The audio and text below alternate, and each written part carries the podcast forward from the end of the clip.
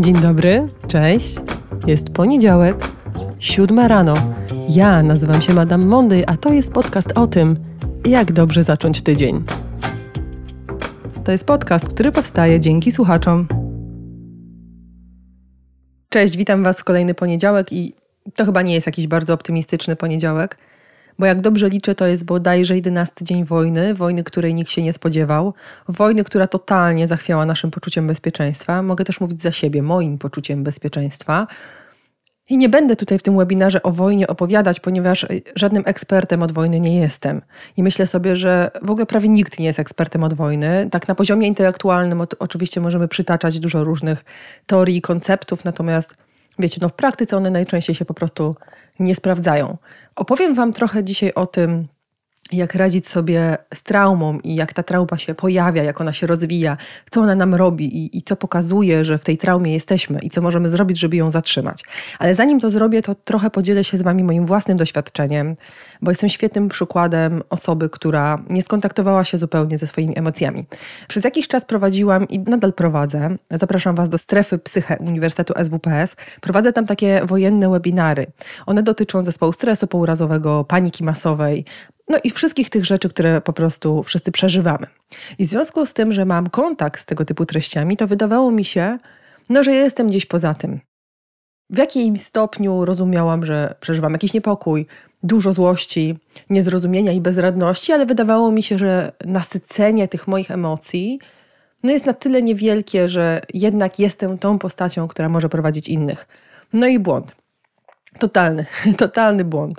Nie, nie nazwałabym tego porażką, raczej nazwałabym to mądrością ciała albo mądrością podświadomości, która mnie totalnie wybudziła z tego stanu i na szczęście tak się stało. Wiecie, pod spodem czasem pracują różne procesy i po prostu warto dać im głos.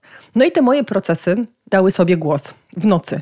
Dzisiaj położyłam się spać, jeszcze wczoraj się z Wami widziałam na webinarze na grupie Patroni Madame Monday. Położyłam się spać, i w nocy cały czas śniło mi się, nie wiem czy pod wpływem codziennych doświadczeń, takich związanych z gromadzeniem różnych rzeczy dla osób y, przyjeżdżających z Ukrainy, czy pod wpływem wiadomości, chociaż tych wiadomości za dużo nie oglądam, staram się jakoś wycinać. No nie wiem pod wpływem czego, czy pod wpływem moich emocji, które dziś wyparłam, zamknęłam na dnie brzucha, ale w nocy po prostu ciągle śniło mi się, że ktoś puka do moich drzwi. Nie był to sen, który wywoływał we mnie jakiś taki duży niepokój, raczej był to sen, który mnie wybudzał i za każdym razem szłam sprawdzać, kto tam stoi w takim przekonaniu, że przyjechali po prostu uchodźcy, których trzeba ugościć w domu. No i żeby tego było mało, to, to się pojawiło, nie wiem, z pięć razy czy z sześć razy w środku nocy. W nocy miałam totalny chaos, taki emocjonalny. Nie miałam ataków paniki, ale dopiero rano, kiedy się obudziłam, to się zorientowałam, że jestem na takim ciągłym czuwaniu, że tak naprawdę ta taka empatyczna część mnie jest gotowa do tego, żeby pomagać i cała podświadomość krzyczy, że coś się tam we mnie dzieje, że jestem na takiej czujce. I obudziłam się tak bardzo zmęczona, jak już dawno zmęczona nie byłam. No i dzisiaj siadam do tego podcastu dla Was i opowiem Wam trochę o traumie, ale chciałam Wam przywołać to moje własne doświadczenie, bo nawet tak się nam wydaje, a najczęściej tak jest, że nam się wydaje, nawet jak nam się wydaje, że po prostu nic, nie, że nas to nic nie dotyczy, że jesteśmy ponad to, że świetnie kontenerujemy emocje, że tam cudownie oddychamy, ćwiczymy jogę, robimy sobie kąpiel z bąbelków, spotykamy się ze znajomymi, omijamy media społecznościowe i w ogóle mamy wiedzę. To jest to, co wiecie, czasami powtarzam, że wgląd nie leczy, że mamy wiedzę, że mam wiedzę i ona mnie ochroni. To jest guzik po prostu totalny prawdy. Guzik prawda. Wiedza nas nie ochroni, najczęściej chroni nas, nasze ciało, jeżeli damy mu szansę. No i chyba moje ciało się zbuntowało. Dziś tam pod spodem moja podświadomość się zbuntowała i powiedziała mi hola hola. Fajnie, że jesteś psychologiem, ale boisz się tak bardzo, jak cała reszta. Fajnie, że wiesz, czym jest trauma i czym jest stres, ale przeżywasz go tak samo intensywnie jak reszta. No i spoko, że możesz sobie o tym pogadać, natomiast przeżywanie jest przeżywaniem i po prostu musi się pojawić. Od razu przypomniałam sobie o takich dwóch najważniejszych książkach. Myślę sobie mojego życia o ciele. Jedna to jest Gabor Mate, Kiedy ciało mówi nie, a druga to jest strach ucieleśniony. A nawet nie strach, tylko, tylko lęk ucieleśniony. To są takie dwie książki, które zmieniły wiecie, moje myślenie o rzeczywistości i takim rzeczywistym przeżywaniem lęku i strachu, bo myślę sobie, że wiecie, no dzisiaj na tym się totalnie skupię. Książkę Strach ucieleśniony, Mózg, Umysł i Ciało w terapii traumy napisał Bessel van der Kolk. I to jest chyba jedna z ważniejszych książek, która pokazuje, co się dzieje z ludźmi wtedy, kiedy się z tym strachem nie kontaktują i wtedy, kiedy przeżywają traumę. Ja trochę zacznę od tego, czym ta trauma jest, czyli po czym możecie poznać, że ta trauma was dotyczy. Bo wiecie, słowo trauma robi zawrotną karierę e, w pop psychologii i czasem można się pogubić. Można się pogubić, czy to, co przeżywam, jest już traumą, czy nie było traumą. Czasem ludziom się wydaje, że jeżeli na przykład przez coś przeszli dosyć gładko, no to nie było traumatyczne. Albo wydaje im się, że jeżeli coś nie zostawiło w nich e, jakiegoś głębokiego śladu, albo nie mają zespołu stresu pourazowego, czyli nie mają wtargnięć, nie śnią im się koszmary, nie mogą skupić się na e, rzeczywistości codziennej, takiej codzienności, to wtedy to, co przeżyli, nie było traumą. Ja mam bardzo dużo takich doświadczeń z osobami w gabinecie, które opowiadają mi naprawdę totalnie traumatyczne zdarzenia, takie top of the top e, traumatycznych doświadczeń, mówiąc, że to nie odniosło takiego potężnego skutku w ich życiu, nie zostawiło potężnego śladu w ich życiu. Czyli jest trochę takie przekonanie, że jeżeli rana nie boli, albo że jeżeli się zabliźniła, albo nie mam z tym kontaktu, albo poradziłam sobie lepiej niż inni, no to wtedy nie mogę nazwać tego doświadczenia traumatycznym. I to jest pierwszy stopień do piekła. E, to jest, wiecie, takie unieważnianie, jakby to trochę porównać do doświadczenia związanego z papryczką chili. Są osoby, które jedzą papryczkę chili, no i wiecie, przeżywają to strasznie, popijają szklanką mleka, czują tą palącą moc papryczki chili i są osoby, które lepiej to znoszą. Czyli nie muszą wypić szklanki mleka, są w stanie zjeść kilka jalapeno naraz i nawet im się to podoba.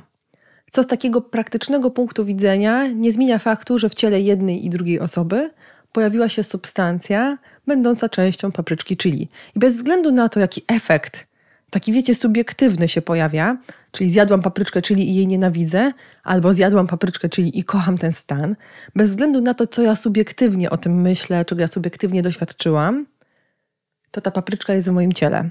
Ona w moim ciele zostawiła swój ślad i ona jest papryczką chili i to jest jalapeno i nie można temu zaprzeczyć. I to jest taki dobry przykład, bo czasem ludzie unieważniają swoje traumy, czyli nie chcą nazwać czegoś traumatycznym, no bo nie chcą być w roli ofiary albo nie chcą być w roli kogoś właśnie pokrzywdzonego, bo wolą pozycję zwycięzcy. I uwaga, zwycięzcy też są straumatyzowani. To jest szalenie ważne. Jeżeli wracasz z jakiegoś miejsca, z wojny na przykład, jesteś weteranem wojennym, przeżyłeś, twoje wojska zwyciężyły, udało ci się ochronić siebie i swój kraj, to nie znaczy, że nie jesteś straumatyzowany. Czyli to, jak sobie poradziliśmy z jakimś zdarzeniem, nie zmienia faktu, że to zdarzenie jest zdarzeniem traumatycznym. I teraz w takim razie, co to jest zdarzenie traumatyczne? Jakiego innego klucza możemy użyć, żeby rozszyfrować, co jest traumą, a co traumą nie jest? W książce Strach ucieleśniony jest taki rozdział zatytułowany Lekcja od weteranów z Wietnamu. I autor tutaj pięknie pokazuje, co jest zdarzeniem traumatycznym. On pisze w taki sposób: Życie niektórych osób wydaje się płynąć niczym strumień narracji. Czyli w pewnym sensie to jest tak, że ta opowieść jest spójna. Snuje jakąś opowieść o mnie, o świecie, w którym żyję, w jakimś konkretnym rytmie. Moje ma wiele końców i początków.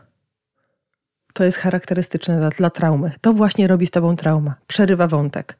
Zdarza się, a potem życie toczy się dalej. Trauma jest taką sytuacją, w którym nasza spójna narracja na temat świata i nas samych się zatrzymuje i zmienia. Osoby, które doświadczają wielokrotnie traumatycznych zdarzeń, mają życie poszarpane, podzielone na życie przed traumą i po traumie, przed pandemią i po pandemii, przed rozwodem moich rodziców i po rozwodzie moich rodziców, przed wojną, po wojnie, po śmierci babci, przed śmiercią babci.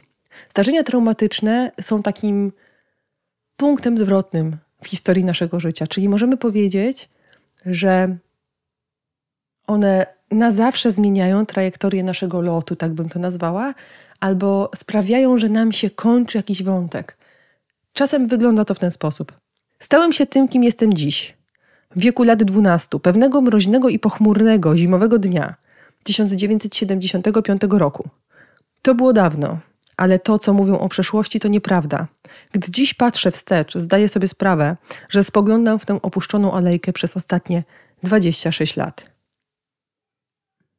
Czyli zdarzenie traumatyczne jest zdarzeniem, które nas zmienia, które sprawia, że jakaś opowieść o nas się kończy, że jakaś opowieść o świecie się kończy. Zdarzenie traumatyczne to zdarzenie, które jest nagłe, na które nikt ciebie nie przygotuje. Zdarzenie traumatyczne to zdarzenie, które przekracza swoim rozmiarem zdolność Twojego wytłumaczenia sobie, dlaczego się pojawiło, które sprawia, że czujesz się bezsilny, bezsilna, albo które sprawia, że dotychczasowe zasady życia na tym świecie już nie są aktualne, tak? Czyli ono sprawia, że po prostu wszystkie zasady, którymi się dziś kierowałeś albo kierowałaś, wszystko w co wierzyłaś, wierzysz, staje się trochę nieaktualne. Życie osoby, która przeżywa traumę, która doświadcza traumy, dzieli się na takich kilka po prostu części. I teraz to, co jest ważne, to co trauma z nami robi. Trauma sprawia, że jesteśmy trochę odrealnieni. Takie zdarzenie traumatyczne sprawia, że jesteśmy właśnie zdysocjowani, czyli nie czujemy pewnych rzeczy. Wydaje nam się, że zajmujemy pozycję takiego chłodnego obserwatora. Trauma sprawia, że zamieramy, że czekamy, że czujemy, że jesteśmy w zawieszeniu. I nie tylko na poziomie psychologicznym, ale przede wszystkim na poziomie biologicznym. Ja Wam dzisiaj o tym opowiem, co się dzieje z tą biologią.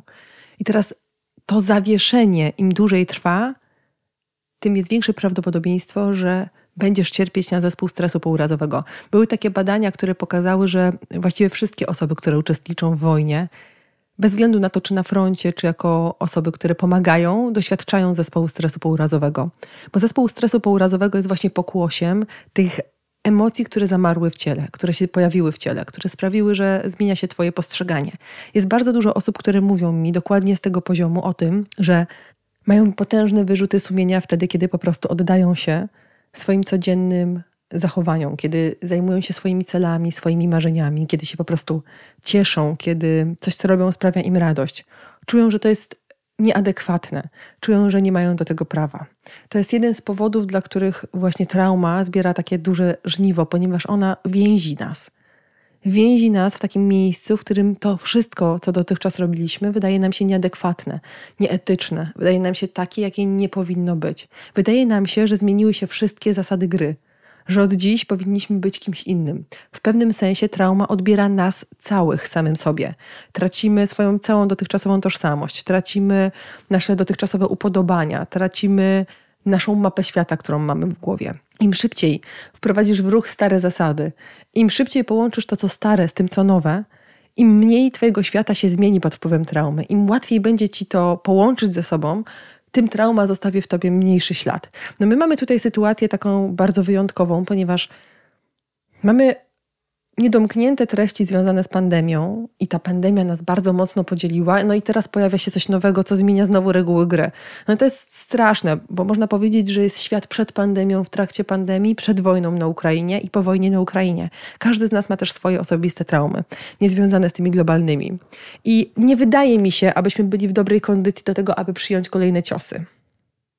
Z pewnością osoby, które liczyły na to, że w tej chwili na przykład zejdą z leków na depresję albo zejdą z leków e, związanych z zaburzeniami lękowymi, powinny się powstrzymać. To jest bez względu na to, jak czujecie, bo możecie czuć, że to was nie dotyczy. Jest też duża grupa osób, która nie reaguje poczuciem winy, ale na przykład reaguje poczuciem wstydu, bo czują zbyt mało albo trudno im wykrzesać w tej chwili jakąś taką bardzo dużą empatię, albo głównie są wściekłe, że muszą się przystosować do tej nowej sytuacji. Czyli trochę jest tak, że dzielimy się na takie dwie grupy. Pamiętajcie, że jest bardzo duża grupa zdysocjowanych osób, które w tej chwili jadą na autopilocie. No to jest sytuacja nietypowa. Nie, nietypowej sytuacji zachowujemy się nietypowo i to też nie jest tak, że wojna nas sprawdza, że wiemy o sobie tyle, na ile nas sprawdzono. Po prostu odkrywamy siebie w nowej sytuacji. Proszę Was, nie karczcie się jakoś bardzo za swoje własne reakcje, bo one są tymi, którymi właśnie powinniście operować. Czyli najczęściej ciało, psychika wybiera dla nas właśnie to, na co jesteśmy gotowi i nie gwałćcie samych siebie po prostu.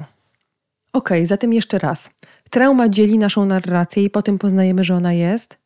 I trauma sprawia, że wszystko, co nam się wydawało dotychczas adekwatne, jest dla nas nieadekwatne. Możemy reagować wstydem i poczuciem winy, czyli wszystkim, co jest związane z naszym ego, z naszą tożsamością. Jeżeli pod wpływem tego zdarzenia zmienia się Twoje myślenie o samej sobie, samym sobie, to jesteś w zdarzeniu traumatycznym, w sposób, który Ci szkodzi, oczywiście.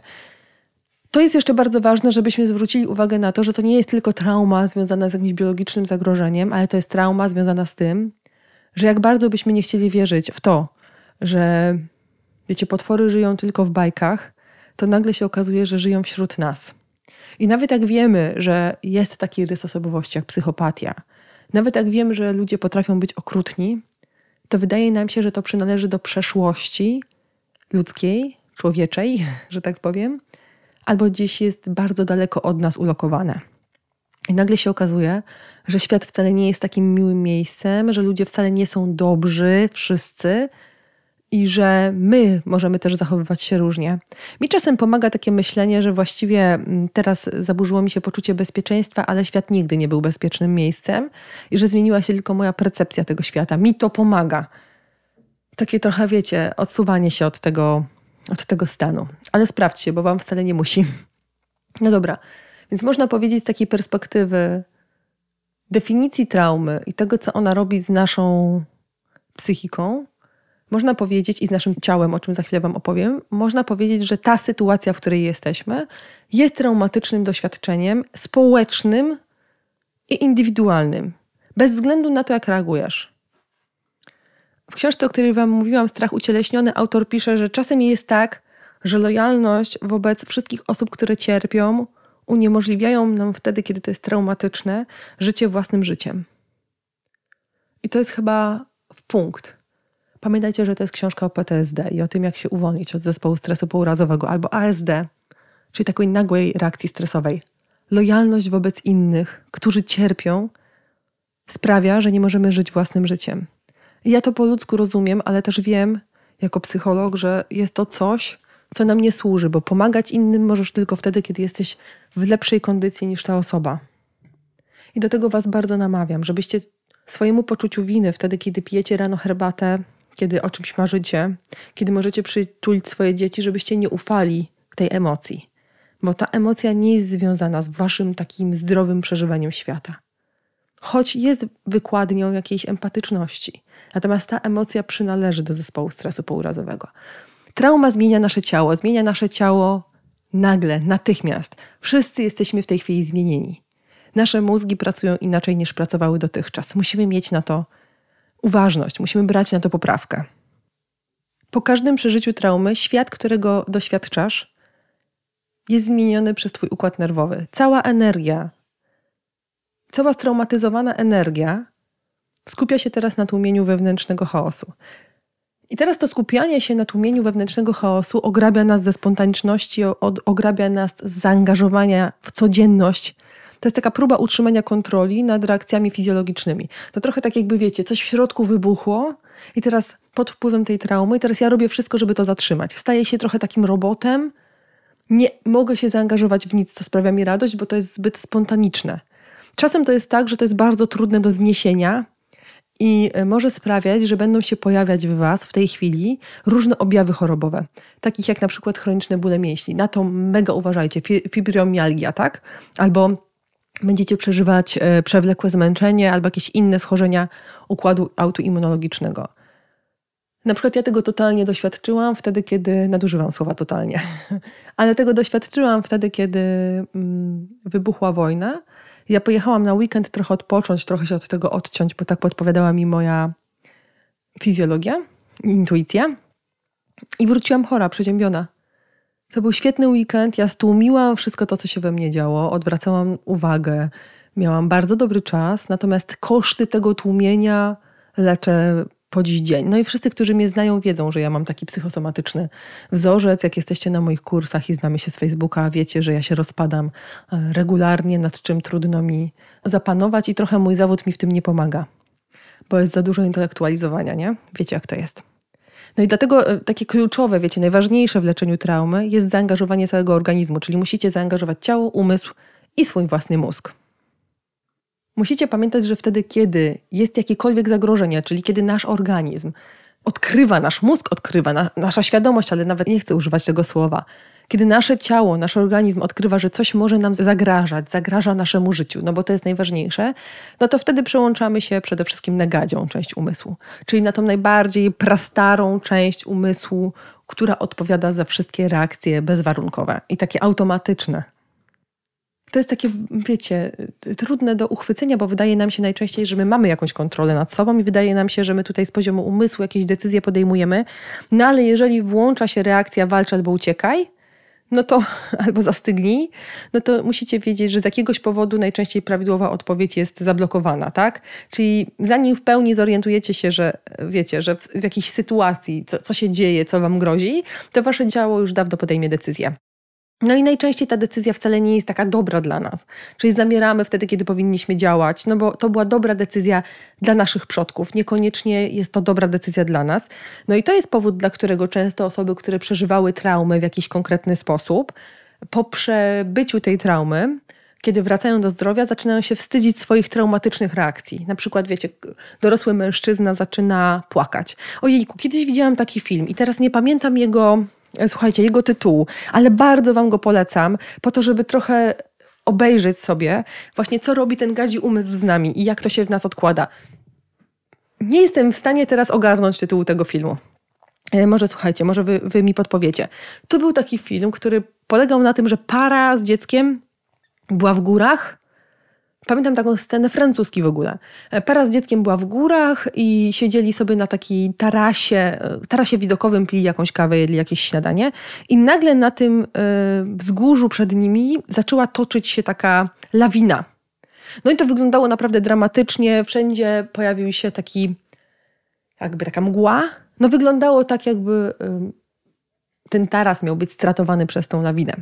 No i w tym momencie matka przykrywa dziecko jakoś tak, sobą samą, a ojciec ucieka. No i ponieważ dziecko w tym czasie nagrywało coś na telefonie, no to cała ta sytuacja jest po prostu nagrana. No i cały film jest właśnie o utracie męskości, o tym, w jaki sposób on się zachował i co to oznacza dla ich związku, o tym, jak on sobie radzi z tą niezaplanowaną gadzią reakcją. No naprawdę bardzo dobry film na to, żeby sobie uświadomić, że naprawdę nie zawsze, kiedy reagujemy, nie każda nasza reakcja jest reakcją świadomie wybraną. My mamy w sobie gadzią część umysłu i ona nas najczęściej determinuje bardzo, bardzo mocno. No i teraz wiecie, każda osoba, która zajmuje się PTSD, każdy taki mózg od zespołu stresu pourazowego powie Wam, że takie kluczowe znaczenie dla przeżywania traumy i dla tego, czy ona zostawi po sobie ślad w postaci zespołu stresu pourazowego jest możliwość poruszania się i podejmowania obrony. Czyli jeżeli robisz coś, jeżeli działasz, jeżeli ruszasz się, jeżeli ciało twoje e, nie zamiera, to jest duże prawdopodobieństwo, że ten zespół stresu pourazowego się w tobie nie odłoży. No bo to nie oznacza, że jeżeli przeżywamy traumę, no to na, na, na pewno na 100% będzie e, zespół stresu pourazowego się w was odkładał i on za pół roku zapuka do waszych drzwi. Więc generalnie nasz taki najbardziej racjonalny, myślący mózg, to jest taka, wiecie, najmłodsza część naszego mózgu. Ona ma tam 30% miejsca zajmuje wewnątrz czaszki. No i ona się najczęściej zajmuje takim światem wokół nas, tak? Czyli zrozumieniem rzeczy, tego jak ludzie działają i tak dalej. Cała reszta to jest efekt doświadczeń naszych przodków i czasem ten efekt doświadczeń naszych przodków trochę nie pasuje do tego, co przeżywamy tu i teraz. Nasz mózg jest zbudowany tak, że, że wiecie, ciało migdałowate trochę pracuje jak taki wykrywacz dymu w pomieszczeniu. No i on najczęściej ten wykrywacz dymu w pomieszczeniu, wiecie, on, on jest sprawny.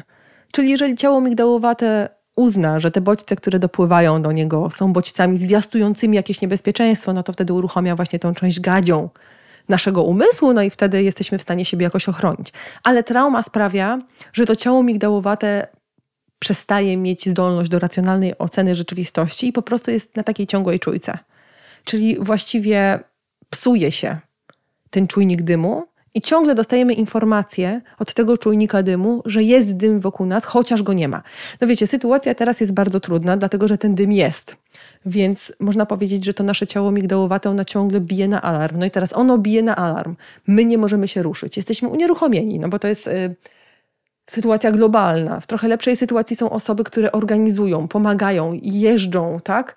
E, więc one są w ruchu, one działają, w pewnym sensie reagują na tą, na tą czujkę. Cała reszta, która siedzi zamrożona, no będzie zbierać żniwa za jakiś czas, więc zachęcam Was naprawdę do tego, żebyście robili coś, coś sensownego, w co wierzycie, co trochę pozwoli Wam się uruchomić. Jest jeszcze jedna ważna rzecz, że my interpretujemy, tak to bym powiedziała, te informacje z ciała migdałowatego, czyli oceniamy, czy ten dym, o którym to ciało nas informuje, jest dymem, który może spalić nasz dom.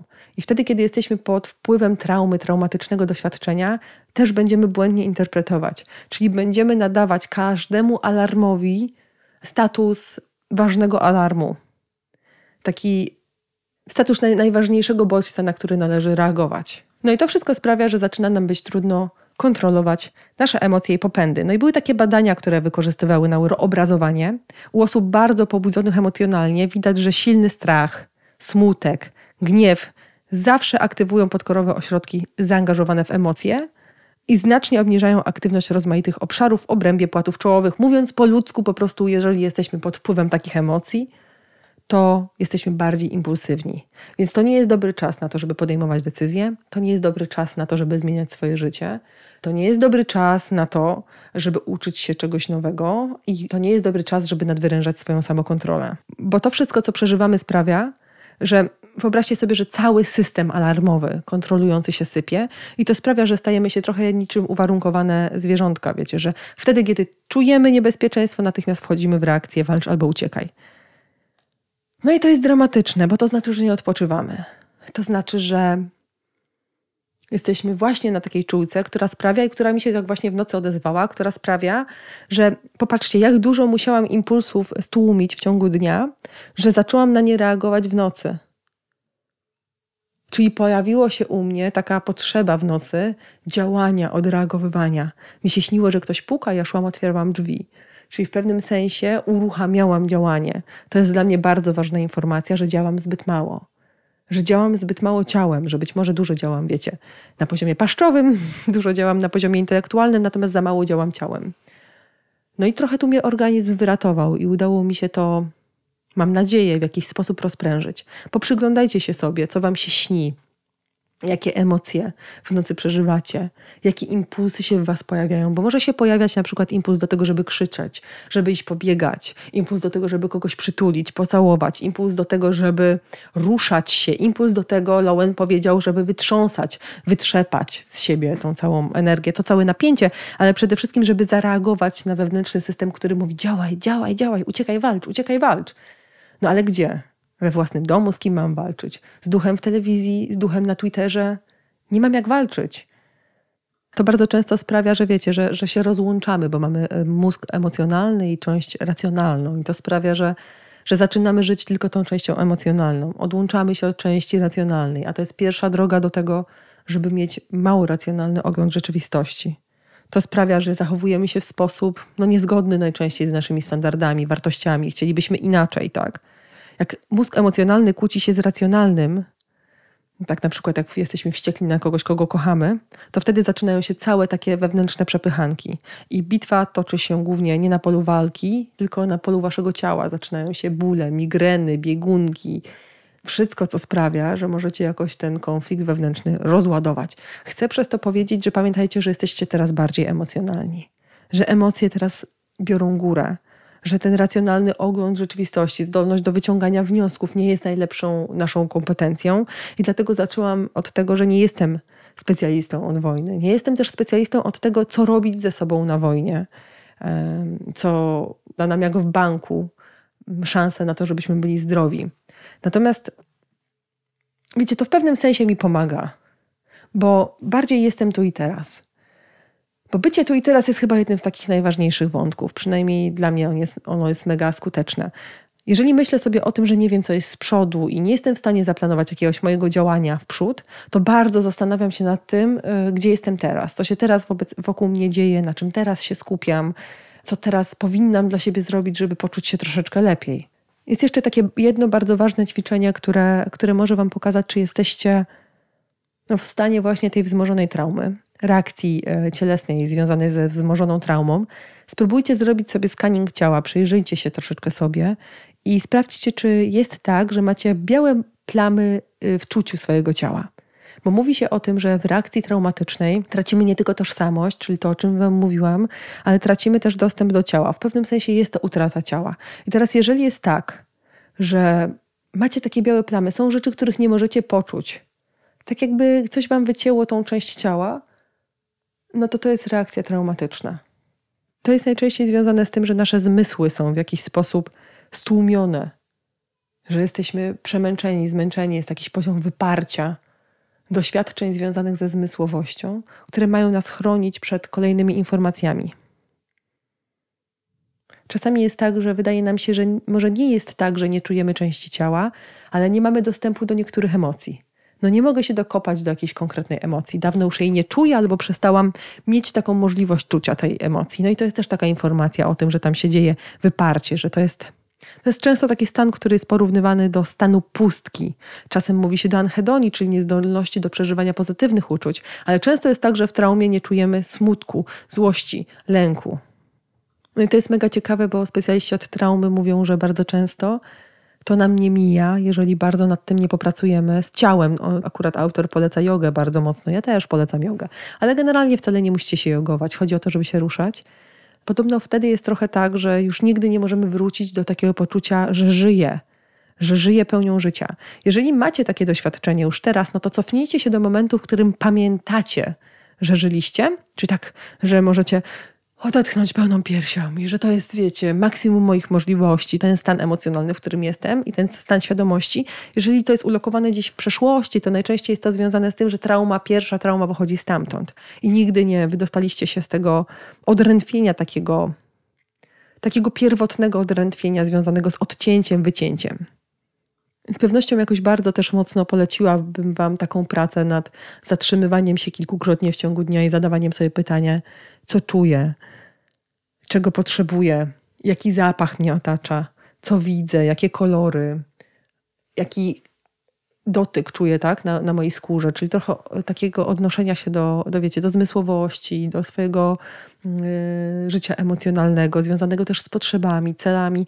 Próbujcie robić tak najczęściej. Powiedziałabym, tu, że tu mindfulness bardzo Wam pomoże. Natomiast ja nie jestem specjalistą od mindfulnessu, więc, więc nie chcę też się wypowiadać w tym, w tym temacie. Natomiast wszystko, co was uziemia, co sprawia, że ja czuję, że jestem tu, mogę się uszczypnąć, tak? Trochę chcieć obudzić z tego letargu, w którym jestem. I kolejna rzecz to sprawczość. Czyli to, co kiedyś wam pisałam. Myśl globalnie, ale działaj lokalnie. Czuj, że możesz działać. Profesor de Barbaro napisał e, taką bardzo ważną informację o gniewie, który się pojawia i że czasem ten gniew jest bardzo adekwatny. I ten gniew, który czujemy, i ten gniew, który w nas się może w tej chwili pojawiać, on jest też gniewem ratującym życie, bo jest gniewem bardzo adekwatnym. Więc odwoływanie się też do swojego gniewu jest też jakimś takim stanem, w którym wiecie, ten gniew może mnie wypełniać, ale ja też czuję, że żyję, kiedy go przeżywam. To jest to, co mi przychodzi do głowy. Więc jeżeli rozpoznajecie, że wasza narracja nie jest spójna, zaczynacie przeżywać poczucie winy, jakiś bardzo wzmożony wstyd, jeżeli to jest tak, że trudno wam się skupić na tym, co dotychczas, że wydaje wam się, że musicie zmienić wszystkie zasady gry, że macie poczucie winy, jeżeli żyjecie swoim własnym życiem, wobec ludzi, którzy te w tej chwili cierpią. Bo zamiast poczucia winy, to powinniśmy być wściekli na osobę, która to robi, a nie czuć się winni, bo to nie my jesteśmy winni. To winny jest ktoś zupełnie inny. To nie my sprawiamy, że ci ludzie cierpią. I nie my, żyjąc własnym życiem, sprawiamy i przyczyniamy się do tego cierpienia. Jeżeli jest tak, że nie czujesz jakiejś części swojego ciała, nie masz dostępu do pewnych konkretnych emocji, no to to znaczy, że trauma zostawia w tobie swój ślad. Jeżeli zaczynasz być bardziej impulsywny, sięgasz po używki, sięgasz po różne sposoby zatrzymywania tej impulsywności, tego napięcia, to znaczy, że trauma zostawia w tobie swój ślad. I twoim zadaniem jest wracać do ciała, wracać do potrzeb, wracać do zmysłów, monitorować swoje własne ciało, mówić o tym, co czujesz, co przeżywasz, rozmawiać z ludźmi, sięgać po ich wsparcie, bo to jest też ważne. Jeżeli masz taką potrzebę i możliwości, to deklarować własne wsparcie. Twoim zadaniem jest wracać do takiego miejsca, metapoziomu, w którym jesteś w stanie trochę odsunąć się od własnych emocji, po to, żeby dotknąć trochę racjonalnego umysłu. Ale nade wszystko Twoim zadaniem jest akceptować wszystko, co się w Tobie dzieje. Uwierzcie mi, że dopóki traumatyczne doświadczenie trwa, nie jesteśmy w stanie zmienić tego procesu biologicznego, który w nas następuje, postępuje. Możemy mieć tylko do niego jakiś taki określony szacunek. No i zobaczymy, co będzie działo się dalej. Jeżeli macie ochotę przejść do pracy nad rozwojem osobistym, to dajcie mi znać. Jeżeli nie, to będziemy obserwować, co się dzieje z zespołem stresu pourazowego u nas wszystkich. Ja pewnie zrobię na ten temat jakiś jeden webinar. Dziękuję Wam w ogóle, że jesteście, za to, że możemy się spotykać i za to, że mm, czuję, że przynależę do takiej dużej wspólnoty cyfrowej, społecznej, no bo to poczucie przynależności jest szalenie ważne w tym momencie. Są rzeczy, których nie jesteśmy w stanie przewidzieć, są rzeczy, których nie jesteśmy w stanie zrozumieć, są rzeczy, które trudno zaakceptować. Bez względu jednak na to, co się dzieje dookoła, nie? i bez względu na te ograniczenia, naszym zadaniem jest dbać o siebie i żyć własnym życiem. Nawet wtedy, kiedy chcemy pomagać. Dziękuję Wam i do zobaczenia.